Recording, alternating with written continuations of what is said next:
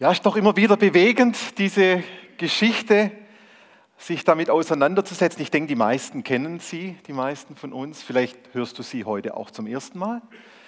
Jedenfalls eine Geschichte, die bewegt und ich finde auch in dieser, äh, in dieser Darstellung, es ist der gelesene Bibeltext mit den Bildern dazu, wunderbar, was wir für einen Jesus haben. Und Lukas, der dieses Evangelium erzählt, er setzt hier in dieser Geschichte den Fokus auf vier Männer, die so gar nichts mit dem religiösen Leben so in Israel zu tun haben, sondern sie haben ein Anliegen. Ihr Freund, ihr Kollege ist gelähmt. Ihr Kollege, dem geht es nicht gut und sie haben gehört, da ist jemand, der ihm vielleicht helfen kann. Und sie versuchen in dieses Haus reinzukommen und es ist voll, man lässt sie nicht rein mit der Bahre. Und die sind so frech, dass sie einfach auf das Dach hochgehen und das Dach dort oben abdecken. Im Film, finde ich, äh, sieht man, wie sie Sachbeschädigung begehen, wie da der Putz runterrieselt und sie lassen diesen Freund direkt vor Jesus herunter. Und das begeistert mich, diese Zielstrebigkeit dieser vier Männer. Sie sind überzeugt, dass ihrem Freund geholfen werden kann. Und es sind nicht die Pharisäer und Schriftgelehrten, die ihrem Freund helfen können, sondern wenn ihrem Freund einer helfen kann, dann ist es Jesus. Und Jesus ist in diesem Haus und sie müssen ihren Freund in dieses Haus bringen. Irgendwie.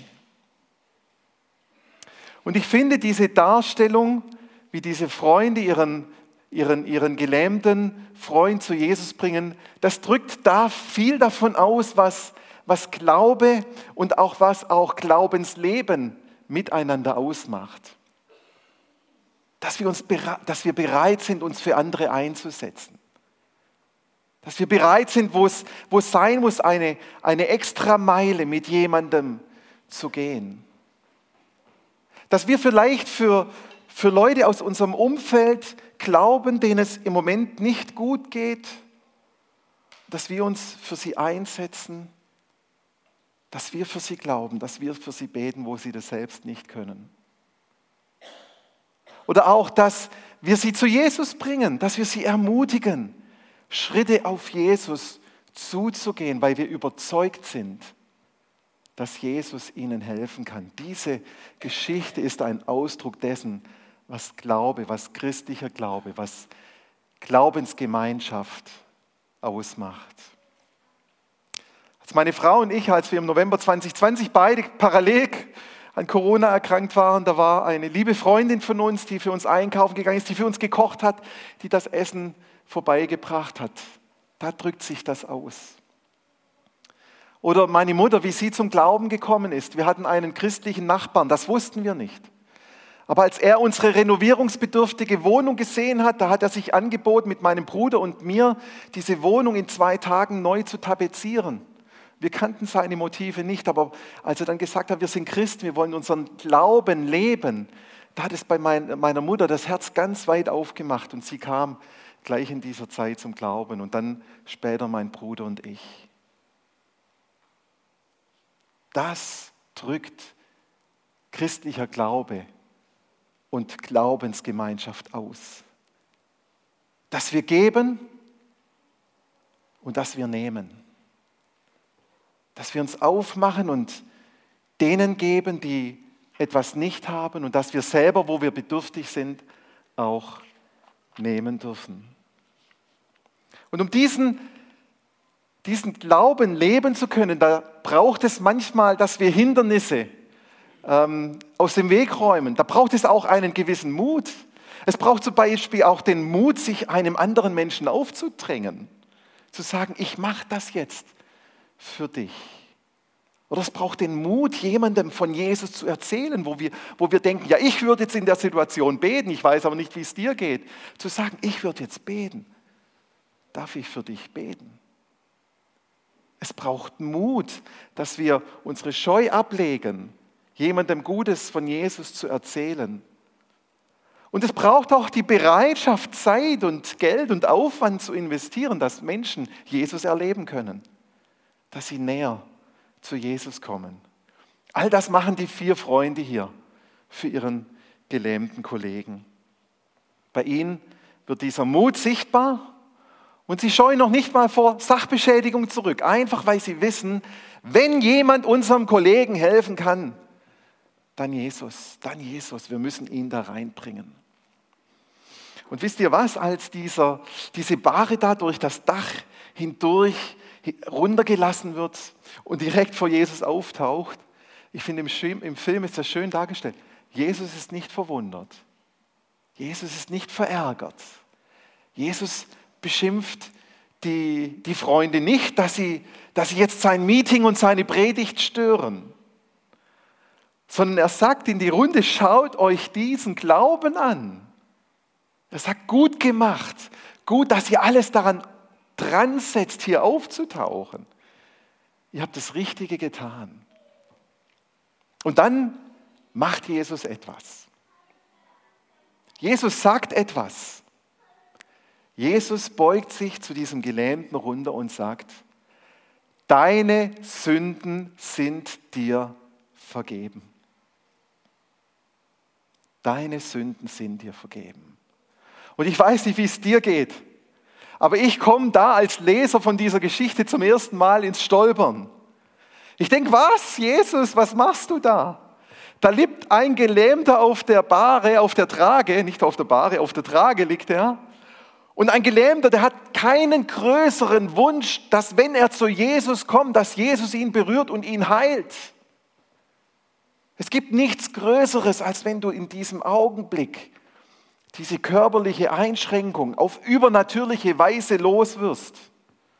Und das war ja auch das Ziel von den vier Freunden, dass sie ihren gelähmten Freund, ihren gelähmten Kollegen zu Jesus bringen. Sie haben gehört, da ist dieser Wanderprediger aus Galiläa, bei dem passieren ständig Zeichen und Wunder. Und wenn wir es schaffen, unseren Freund dorthin zu bringen, dann wird er wieder aufstehen. Und dann sagt Jesus, deine Sünden sind dir vergeben. Das macht für uns keinen Sinn. So wie wir das Leben verstehen und kennen, das macht keinen Sinn. Wir wollen, dass dieser Gelähmte gehen kann, dass er geheilt wird, dass Jesus ihn anrührt. Und man kann sich vorstellen, wie dieser Gelähmte da ähm, zusammen mit ihr, seinen Freunden den Plan geschmiedet haben, irgendwie zu Jesus gekommen, äh, zu kommen.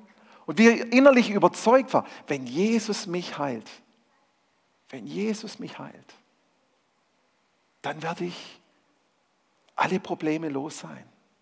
Dann will ich nie wieder jammern, weil Gott so großartig, so übernatürlich in mein Leben eingegriffen hat. Dann gibt es keinen Grund mehr, nicht an die Macht Gottes zu glauben, wenn er mich nur heilen kann. Das kann man sich gut vorstellen, wie dieser Gelähmte mit dieser Einstellung dort zu Jesus kommt. Und vielleicht kennst du auch bei dir solche Gebete, solche Wünsche an Jesus. Jesus, wenn du nur in meine Ehe eingreifst, dann wird alles gut. Jesus, wenn du mich finanziell segnest, wenn ich nicht mehr ständig mich um meine Versorgung kümmern muss, dann bin ich endlich glücklich. Jesus, wenn du mich heilst, du kennst meine Krankheit, wie sie mich einschränkt. Wenn du das wegnimmst, dann, dann kann ich wieder das Leben genießen. Ich denke, wir alle kennen solche Gebete, dass wir uns auf ein Problem fokussieren und dass wir denken, Jesus greif ein und nimm dieses Problem weg und dann geht es mir gut. Es kann gut sein, dass dieser Gelähmte sagte, wenn Jesus mich heilt, dann habe ich keine Probleme mehr, dann geht es mir gut. Und Jesus macht was ganz anderes. Er sagt, mein lieber Freund, du bist im Irrtum. Du denkst, deine körperliche Krankheit wäre das größte Problem. Und du denkst, wenn ich dich jetzt anrühre und das, dass ich mache, dass du wieder gehen kannst, dass du dann nie wieder unglücklich bist. Und Jesus sagt, ich kenne das menschliche Herz. Nach zwei Monaten, nach vier Monaten, da entwickeln diese Wurzeln der Unzufriedenheit wieder Sträucher und Bäume und Blumen und du fängst an wieder zu jammern. Du fängst an wieder zu zweifeln. Du hast ein ganz anderes Problem. Und dann sagt Jesus, deine Sünden sind dir vergeben. Jesus berührt den Gelähmten dort, wo es die tiefgreifendste Wirkung hat, nämlich an der Heilung und Wiederherstellung seiner Seele und an der Versöhnung mit Gott. Der Gelähmte war sich dessen nicht bewusst, aber Jesus kennt den Menschen. Er kennt dich und er kennt mich. Und er sagt, das ist es, was nachhaltig Heilung bringt. Das ist es, was nachhaltig Wiederherstellung bringt. Das ist das, was du in deinem tiefsten Inneren sehnst. Wiederherstellung an deinem Geist und in deiner Seele.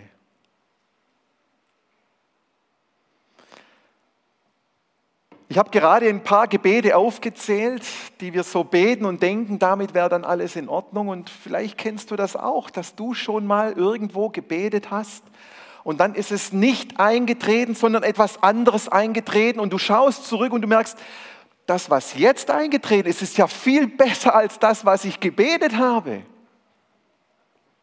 Kennt ihr so Situationen? Ihr wünscht euch etwas von Gott, es passiert etwas anderes und ihr stellt fest, das andere ist ja noch viel besser. Ich vermute, dem Gelähmten ging es genauso. Bevor ich in die Schweiz kam, habe ich mich als Coach bei einer Beratungsfirma beworben und ich habe zu Gott gesagt, Herr, wenn das mit der Beratungsfirma nichts wird, dann bewerbe ich mich wieder als Pastor. Und da wusste ich natürlich nicht, wo, was, wie. Als die Absage kam, war doch eine gewisse Enttäuschung da. Aber jetzt, wo ich in der Schweiz bin, nicht nur in der Schweiz, sondern hier in der Grishona in Amriswi, wo ich merke, wie sehr Gott diesen Platz für mich vor und für uns als Familie vorbereitet hat. Da bin ich so froh, dass nicht meine Karriereplanung mit dem Gebet, Gebet sich erfüllt hat, sondern dass Gottes Weg passiert ist, dass er durchgekommen ist mit dem, was er plant. Und manchmal müssen wir loslassen. Wisst ihr, manchmal müssen wir bereit sein, loszulassen von unseren Plänen und vertrauen, dass Gott was Besseres hat, als was wir denken, was das Beste für uns ist. Weil das, was er hat, ist definitiv besser, wenn es etwas anderes ist. Gottes Wege sind die besten Wege für dich und für mich. Und das ist jetzt genau die Situation von diesem Gelähmten. Er kommt hier durch das Dach und Jesus denkt, ich weiß, was dein Problem ist. Und er geht darauf ein. Und er sagt, nicht dein körperliches Problem ist das größte Problem, das du hast, sondern das, dass deine Seele sich noch nicht zum Leben entwickelt hat, dass dein Geist verkümmert ist. Nicht die körperlichen Einschränkungen sind das Hauptproblem, sondern dein Hauptproblem ist deine Sünde. Deine Sünde, die dich von Gott trennt. Und deshalb betet Jesus, deine Sünden sind dir vergeben. Wir haben in unserem Leben oftmals eine zu enge Perspektive. Ja, wir sehen unser Leben, wir sehen unsere Familie, wir sehen unser Umfeld, unsere Arbeit. Vielleicht engagierst du dich auch irgendwo verantwortlich im Vereinswesen oder Parteiwesen oder irgendwo gibst du dich ehrenamtlich ein. Und du siehst all die Probleme und die Nöte und du versuchst diese Probleme und Nöte zu lösen und denen zu begegnen. Und manchmal vergessen wir, dass das alles Dinge sind, die im Hier und Jetzt passieren. Und wir, wir denken, dass wenn im Hier und Jetzt dass wenn alles dann irgendwann mal gelöst ist, dass dann alles gut ist. Und vergessen dabei, dass das hier und jetzt ein kleiner Zeitabschnitt ist, gemessen an der Ewigkeit, von der die Bibel spricht, die ein Menschenleben dauert. Wir konzentrieren uns so auf das, was uns jetzt gerade beschäftigt, dass wir die Gesamtperspektive aus dem Blick verlieren. Und so vergessen wir das Beste, das Beste, dass das Beste noch kommt, nämlich die Ewigkeit bei Gott zu verbringen. Und ich weiß, für viele ist es nicht attraktiv. Ich weiß, viele fürchten sich davor, zu sterben und zu nicht zu wissen, was kommt. Aber die Bibel sagt, die Zeit, die vor uns liegt, die wir bei Gott sein werden, die wird großartig sein. Die wird uns versöhnen, die wird uns heilen. Da wird kein Schmerz mehr sein, kein Tod, keine Tränen. Und wenn wir diese Begeisterung für diese Zeit, die da noch kommt, wenn wir diese Begeisterung nicht haben, dann ist das, was wir hier und jetzt haben, alles, was wir haben. Und dann ist auch klar, dass wir jetzt auch schon alle Probleme lösen müssen, weil wir dann nur diese Zeit haben. Dabei kommt noch etwas, was uns einen Frieden verspricht, der so größer ist, als wir es uns vorstellen können. Eine Zeit, die uns so berühren und ähm, ja, berühren wird und heilen wird. Und wir vergessen das manchmal. Also das größte Problem ist nicht eine körperliche Krankheit, sondern das größte Problem des Menschen ist ein toter Geist. Und ich sage das einfach mal so platt raus und es hört sich brutal an und sorry, ich sage es einfach so, weil ich davon überzeugt bin. Ein toter Geist trennt von Gott. Und wenn der Geist nicht durch eine geistliche Wiedergeburt lebendig geworden ist, und wir aus dieser Erde, aus diesem Diesseits scheiden und gehen zu Gott und unser Geist nicht wiedergeboren ist, dann werden wir diese vielen, vielen Jahre, das kann man sich nicht vorstellen, werden wir in Trennung von Gott sein. Das ist ein Problem, nicht eine körperliche Krankheit, ihr Lieben. Ich möchte es jetzt nicht trivialisieren. Ja, Krankheit ist, ist schlimm, keine Frage. Und es gibt ganz üble Krankheiten. Versteht mich nicht falsch. Ich möchte heute einfach den Fokus auf die Ewigkeit leben. Und im Blickwinkel der Ewigkeit gibt es wirklich größere Probleme als körperliche Krankheiten und mentale Krankheiten. Ich möchte es nicht trivialisieren, nicht klein machen. Wer krank ist, wer Schmerzen hat, wer den Tod vor Augen hat, das ist eine schwierige Situation, keine Frage. Aber viel schwieriger ist, wenn der Geist tot ist und tot bleibt. Und das müsste uns bewegen. Das müsste uns Schmerzen machen. Das müsste uns Unruhe geben, dass es Menschen gibt, deren Geist hier im Jetzt nicht erweckt wurde im Vergleich zu körperlicher Krankheit. Und dann sehen wir, wie dieser, dieser Gelähmte in dieses Haus kommt und, und Jesus kurz mit ihm flüstert, zumindest im Film war das so. Und dann sagt er zuerst, deine Sünden sind dir vergeben. Weil Jesus genau diesen Punkt aufgreift. Er sagt, erst muss ich das Wichtigste machen, was es gibt, nämlich deine Seele zu heilen, deinen Geist zu erwecken und dich mit Gott zu versöhnen. Das ist das Wichtigste. Das sollte uns ergreifen, ihr Lieben. Das sollte uns wirklich Unruhe bereiten, dass wir den Fokus darauf haben, dass der Geist lebendig wird und erweckt wird. Jesus hat den Fokus auf den Geist.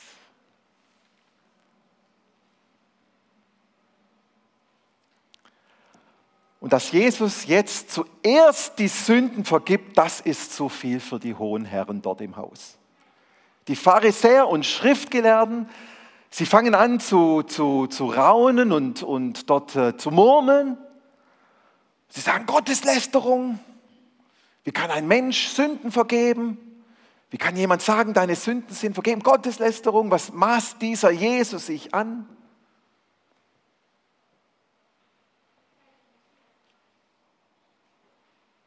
Jesus nutzt diese Situation, und genau diesen Kritikern, übrigens immer seine größten Kritiker im ganzen Evangelium, die Religiösen, die Religiösen, die meinen, sie könnten aus eigener Kraft, aus eigener Anstrengung Gott zu gefallen.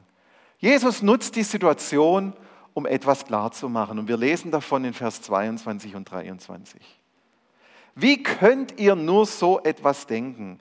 Ist es denn leichter zu sagen, dir sind deine Sünden vergeben? Oder diesen Gelähmten zu heilen.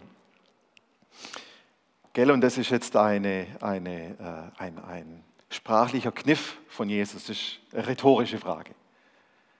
Wir alle wissen, es ist viel leichter, die Sünden zu vergeben, weil das kann keiner nachprüfen. Das kann keiner nachprüfen.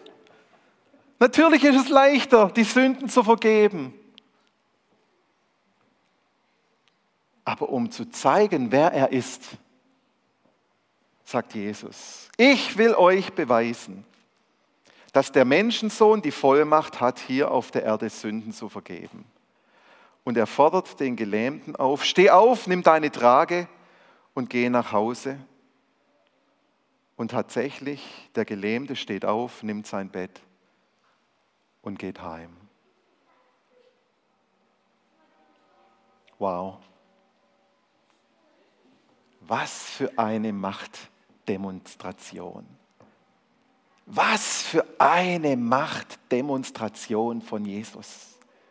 Er steht über den Naturgesetzen. Jesus kann heilen, wo medizinisch alles, alles aufgegeben ist. Jesus kann übers Wasser gehen. Jesus kann den Sturm stillen auf ein Wort hin. Jesus steht über den Naturgesetzen. Und natürlich kann Jesus in deine Situation reinkommen und deine Ehe heilen, anrühren, dich finanziell versorgen, körperlich dich heilen. Natürlich kann Jesus das. Und wir lesen auch, er tut das auch. Es ist nicht nur so, dass er es könnte, er macht es, nachdem er das Wichtigere zuerst gemacht hat. Wow, so ist dein Jesus. Das alles kann er. Das alles kriegt er hin. Und dann müssen wir uns fragen, worum geht es eigentlich in der Geschichte? Geht es in der Geschichte um darum, dass ein Gelähmter geheilt wird? Ich denke auch, aber es gibt eben etwas viel Wichtigeres und das vergessen wir manchmal, wenn wir die Geschichte lesen. Es geht darum, dass Jesus sich als Gott offenbart. Und dass er deutlich macht, dass das Wichtigere für uns Menschen ist, dass wir mit Gott versöhnt sind. Darum geht es in der Geschichte. Er macht deutlich, ich bin Gott. Ich bin nicht nur ein Wundertäter, sondern ich bin Gott. Guck mal her, ich kann Sünden vergeben. Und die Pharisäer sagen, ja, es kann ja nur Gott. Genau, ich kann Sünden vergeben und ich kann heilen. Ich bin Gott. Das möchte Jesus deutlich machen. Dass wir unseren Fokus setzen auf das, was wirklich zählt, die Ewigkeit bei Gott. Und während die Pharisäer und Schriftgelehrten die alten Schriften studiert haben und auf den Messias warten und der Messias vor ihnen steht, erkennen sie ihn nicht.